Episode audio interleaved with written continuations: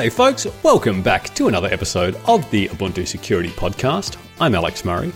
So, after a week off, we are back again with you, and I thought we'd do something a little bit different this week. Instead of the usual kind of detailed roundup of security vulnerabilities that have been fixed by the team this week, I thought that I would dig into a couple particular issues and give some more detail on those. So, what we're going to look at this week is some vulnerabilities that were announced by Microsoft called Nimbus Pwn, and go into some of the details of those, plus, I guess, some of the, uh, I guess, the more interesting parts of that from an Ubuntu perspective. As well, we're going to look at some of the security features that have just come out in the latest Ubuntu release, Ubuntu 2204 long term support. Uh, so yeah, let's just get straight into that. Now, as I said, I wasn't going to go into the various vulnerabilities that have been done this week, but just to give you a bit of a heads up, if you haven't been installing your security updates, as always, you should be. But we had updates for uh, kernel packages as well, uh, Barbican, what else? Git for uh, 2204 long-term support, the latest release. OpenJDK saw some updates, Nginx, uh, WebKit GTK, even Mutt. Uh, the one that I'll be digging into a bit later, Network D Dispatcher, GhostScript, uh, MySQL, and yeah, the Linux kernel for Raspberry Pi as well. So yeah, if you uh, want more details on that, I've got links to all of those in the show notes. Uh, but yeah, make sure as always you are installing your security updates, and with any luck, you've got unattended upgrades running, and it will be installing those for you uh, out of the box, so that you're not even having to worry. But yeah, uh, so yeah, if you want more details, go check out the show notes. But let's dig into the two particular issues that I wanted to cover this week. The first one, uh, Nimbus Pwn. So this is uh, a couple of vulnerabilities that were disclosed by Microsoft in a blog post at the end of April. Basically, uh, this blog post got a lot of media attention, talking about basically how Linux uh, was vulnerable to these root privilege escalation vulnerabilities that could be used, you know, to execute arbitrary code on your machines as root. So, uh, yeah, this blog post, if you read into it, it talks about uh, how you know there's various vulnerabilities in this component called Network D Dispatcher. As I say, that could be used to get root privilege escalation and therefore code execution. It talks about how these vulnerabilities are directory traversal. Uh, there's a symlink race as well, a timer check to time of use, uh, permissions check, uh, the race condition that could then allow you to essentially execute things uh, as root that weren't actually owned by root.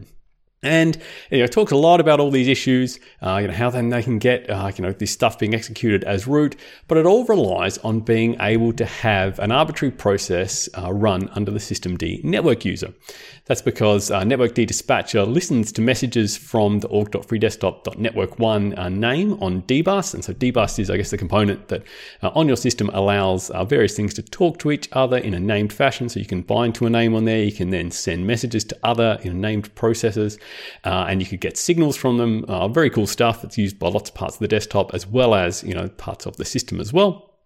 But yeah, basically, you know, the you can own a name on there, and then you, you know, other processes can then receive messages, and they will, you know, do different things depending on, say, in this case, if it's coming from a particular sender. Uh, so if you can own the name org.freedesktop.network1, uh, then you can control essentially network dispatch to do whatever you want. And that's fine because uh, in general, only the systemd network user is able to own that name.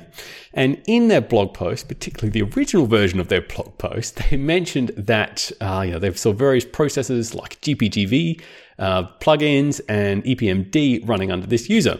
Now, GPGV plugins, they're launched by apt or apt-get during package installation and upgrade. And so that is the kind of thing, obviously, that happens a lot on Linux machines. And so that sounds like a common scenario that you know, almost anyone would be affected by. You know, as I mentioned at the start, unattended upgrades, if you're running that, then you're automatically getting apt running at various points to install things.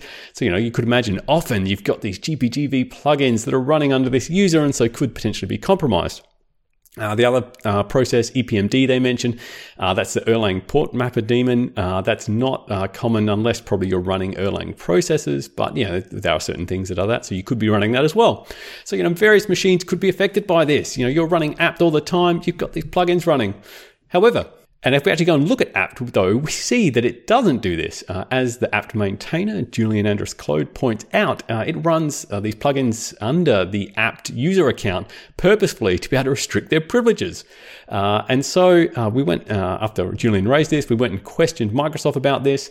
and they kind of said, look, we can't actually provide details on this. This is customer specific stuff. but they then went and amended their blog post just to say that instead of you know, calling out these GPGV plugins and EPMD by name, they just said they were able to see various instances of processes running under this systemd network user in various customer environments. Uh, and state they then go on to state that some of these were probably due to customer misconfiguration.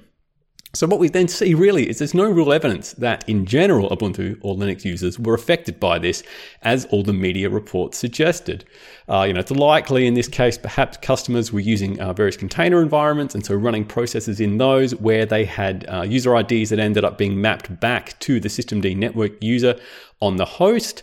And that's obviously you know, potentially a common, I guess, pitfall of containers where you've got to make sure that you are doing uh, user ID mapping correctly. But that's all part of running containers. Um, so, yeah, something to watch out for there. Uh, you don't want to map them back to potentially privileged users on your host. Uh, but so, you know, really what appeared to be this high priority, high profile vulnerability that got a lot of different media attention is a bit of a non-issue. You know, whilst uh, these are probably real vulnerabilities in Network D dispatcher that, you know, it didn't check various things, could end up doing directory traversal and the like, to actually be able to exploit it, you really need to own this name on dbus. And you can only do that uh, by, you know, either being root in the first place or by misconfiguring your system to have other, you know, processes running under that user. This doesn't happen out of the box. And so yeah, it is interesting also, uh, I guess, to note that while Microsoft have amended their blog post and remove any mention of that, the media articles still uh, claim that you know GPGV plugins and EPMD uh, run under this user and could be used to exploit uh, your Ubuntu machine. Uh, also interesting to note, uh, as Julian did, that Microsoft they work directly with the upstream maintainer of networkd dispatcher to patch these and get the patches released but uh, there wasn't any kind of coordination with distros around it.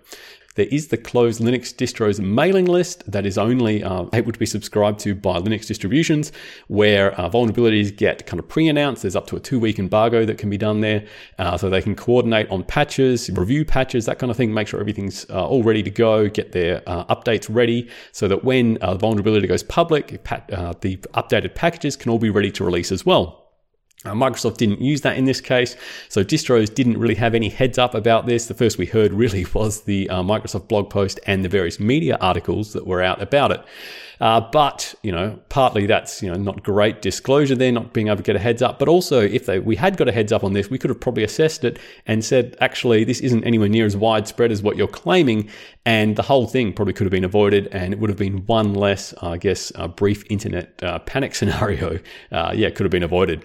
So yeah, that's an interesting one to note. We, as I mentioned earlier, we did patch these vulnerabilities nonetheless, but yeah, it could have been done, I guess, with less urgency had Microsoft spent the time to dig into this and really uh, understand what it was that they were reporting. All right. Uh, so that is uh, Nimbus Pwn. Uh, the other thing we want to talk about in this week's uh, podcast is uh, some of the security features that are in the latest Ubuntu release, Ubuntu 22.04 long-term support. So uh, I'm going to do this over a couple different episodes. In this first one, uh, we're going to look at some of the various features that are included as a result of the kernel improvements that are in uh, that release. Uh, and uh, next week and others, we'll look at uh, the features provided by other parts of the distribution. So, uh, as you probably know, Ubuntu 22.04 LTS is the latest long term support release of Ubuntu. Uh, being a long term support release, it comes with five years of standard support plus five years of extended security maintenance support. What that gives you is a total of 10 years of support uh, via Ubuntu Advantage. Now, Ubuntu Advantage is free for personal use as well as uh, our uh, paying customers too. Uh, if you don't have that enabled on your machine and you're running a long term support release, I recommend that you do. so you can go to ubuntu.com slash advantage for that. however, I digress. Uh, having 10 years of support obviously then is means it's a great foundation uh, to use for deploying any of your services or applications that you're going to do because you know it will be supported for a long time to come. Now, as it's been two years since the last long term support release, as they always are, two years in between, uh, there are lots of different things that we can cover here. I'm only going to do a brief coverage of these. Uh, if you want more of a deep dive, check out uh, the various blog posts that I published about the various features in the interim releases that have uh, come along the way between the, long, the different long term support releases. Now, uh, to start off with, uh, 2204 LTS uh, comes with various optimized kernels for different platforms. I actually mentioned this a couple of weeks ago when I did the initial announcement of this release. Um, so on our OEM certified desktop machines, you get a 5.17 based kernel. On our desktop and server platforms, you get the 5.15 general availability kernel initially.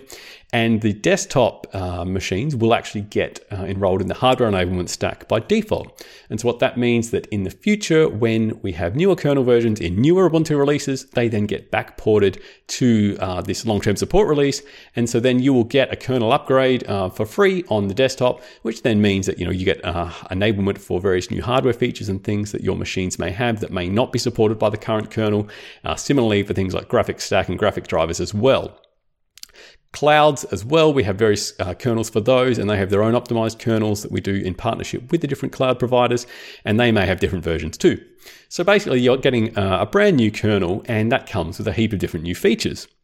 Uh, some of these are hardware specific. So on Intel, that includes things like SGX, uh, software guard extensions. And so this is essentially a hardware feature in Intel processors where uh, the software can set up secure enclaves that then can't be accessed by other untrusted parts of the, you know, or other untrusted processes and things on the process. That then means you can store things like secrets in there or do, you know, encrypted uh, computation, all of that kind of stuff that you might want to do away from untrusted parts. And you can make sure then that that won't, say, be snooped on. Not just Intel though, uh, for AMD, we have secure encrypted virtualization, and that is a feature, as the name suggests, for virtualization used by the KVM subsystem, which is then uh, used to encrypt and protect guest virtual machine registers so that, uh, say, even the host machine can't read those. So if you are doing uh, virtualization, that then gives you, I guess, a level of protection that you don't have to worry as a guest that uh, the host can be reading what you're doing. And uh, for ARM64, you're not left out either. Uh, this kernel also brings uh, support for the memory tagging feature that is available on newer ARM. Uh, that then allows, I guess, you to set up certain memory regions that can be tracked and can be protected against memory corruption attacks, essentially by protecting kernel pointer addresses so they can't be corrupted, or if they are corrupted, that you can detect that corruption as a result. So it then helps protect against memory corruption attacks and the like. Uh, as well as these hardware specific enhancements that are in the kernel, uh, there are also some generic improvements. So, something that's been worked on for a long time, and actually we have talked about it a few different times, uh, is core scheduling. This is a feature for uh, the kernel which allows it to essentially track um, different sort of privileged processes and make sure that they don't get scheduled across uh, symmetric multi-threading or hyper-threading siblings. Basically, uh, this is done to avoid various hardware microarchitectural side channel attacks. So, since the days of the Spectre and Meltdown vulnerabilities were first announced over four years ago now, uh, there have been newer uh, different microarchitectural attacks that have been discovered where various uh, features within the processes that are shared between the, the different processes on your machine means that some can snoop on others in various ways. In the case of uh, symmetric multi-threading or hyper-threading, as it's called by Intel, uh, there are various different buffers and things within the processor that are shared between those uh, sibling hyperthreads, as they're called, and that then means there are certain attacks that you almost can't close off because those things are shared between those processes. Uh, and so, in the past, the only way really to protect against these was to disable hyperthreading or disable symmetric multiprocessing on your processors. That obviously comes with a performance hit, and it's the kind of thing that uh, you know you may not want to do. You may not want to uh, come have that performance hit, but if you want to be completely certain that untrusted things can't snoop on each other, that's the kind of thing you had to do. However, now with core scheduling, you can essentially tag different processes with different cookie values, and then the kernel will make sure that they aren't scheduled across sibling hyperthreads to make sure then you know, they can be protected from each other. So that's really cool to see. Uh, as I say, that's been in development for a while and it's something that I personally have actually been waiting to see get into the kernel. Uh, similarly, another good kernel protection is uh, kernel stack offset randomization. Uh, what happens here is that across different system calls, the location of the kernel stack is randomized, and that then means that if, say, you can leak a uh, address of the kernel stack in one system call, uh, you can't then use that in a subsequent system call to say overwrite parts of the stack and get, say, code execution or whatever it is that you might want to get within the kernel. So this is a memory corruption attack protection there uh, that has been introduced. Uh, similarly, uh, the BPF subsystem, this is something that I guess has seen a lot of use and development in the last few years. Uh, it's nowadays not just used for uh, packet filtering, as the original name suggested, but also for uh, the tracing subsystem for perf. Uh, also, there's now a BPF LSM even, so you can have a Linux security module that where the policy is encoded as BPF programs and more. However, uh, we have seen uh, a heap of different vulnerabilities as a result, basically because as user space, you are injecting code into the kernel to be executed. There is the BPF verifier that tries to make sure that your code isn't, you know, overriding arbitrary memory addresses or anything like that.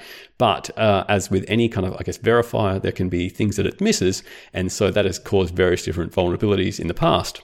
As a result, uh, you know, this kernel now disables uh, use of BPF by unprivileged processes by default. You have to be root out of the box to be able to use BPF. Uh, as well, um, there has been work now done upstream to support signed BPF programs to try to ensure that only trusted BPF programs are executed, and this kernel also supports that too. So it's cool to see, I guess, some of these improvements to BPF because this is being used more and more all over the place for all kinds of purposes. And one other thing is the Landlock Linux security module. Uh, this is used for application level sandboxing. This is reasonably new. And uh, I guess we already have existing security modules like AppArmor or SE Linux. And these are more uh, traditional mandatory access control systems where your system administrator defines policy generally for the whole system and that then goes and enforces it. In the case of Landlock, though, it's more on an application level. So the application provides its own policy that then gets enforced. This is a little more like seccomp, where an application can load its own seccomp filters to restrict what it can do. And the same thing goes for Landlock. Uh, you basically load your own policy that says, in this case, what files can be accessed, and that will then go and be enforced by the Linux security module. The idea of this is that you're allowing a process to kind of sandbox itself. So, you know, it ships with its own policy uh, at startup, it loads that. And then even if the process were to be compromised, it can only then live within that little sandbox that it defined for itself. So it's a good way, I guess, of, of sandboxing things. In this case, uh, for file system only, uh, Landlock in the future, they hope to support things like network access and the like, but at the moment it is only uh, file system. But uh, because we support uh, LSM stacking, the Linux security module stacking in Ubuntu, that then means you can use Landlock in conjunction with AppArmor for a more defense in depth approach. So you could go and define an AppArmor policy for your application, and then you could even have it go and load its own uh, Landlock policy too. And then you've got this defense in depth approach uh, to make sure that you know it can't uh, step outside the bounds of what you've defined for it. So that is really cool to see as well. So yeah, these are just, I guess, the uh, features of the kernel that stuck out most to me. There are a heap of others as well because we've gone all the way from a 5.4 kernel in 2004 long-term support to now a 5.15 kernel in 2204. Heap of different features have gone into that, and yeah, these are just some of them. As I said, also we will go into some detail on the other parts of the distro that have been updated, other different packages and the like, and the security features that come from those in the coming weeks episode too. So look out for that. All right, and that takes us to the end of this week's episode. As usual, if you want to get in contact with the team, you can email us at security.ubuntu.com. We do hang out in the Ubuntu security channel on the libera.chat IRC network. Come and join us there and have a chat with us. Uh, you can also see us on Twitter at Ubuntu underscore sec as well, uh, like uh, one user did who raised the issue that uh, Oval data for 2204 long term support is currently a bit uh, missing in action, and that, yeah, we are currently looking into that. So if any of you are using Oval, yeah, with any luck, that will be working and updated by the time this podcast is published. But otherwise very soon, uh, I'm sure. Yeah, so thanks everyone for listening again for another week. Has been great being back here, doing it all again for you. I will be back again with you all next week, particularly to bring you the next part in what's new in Ubuntu 2204 long term support security. But until then, remember, keep calm because we've got your back, and I'll speak to you soon. Bye.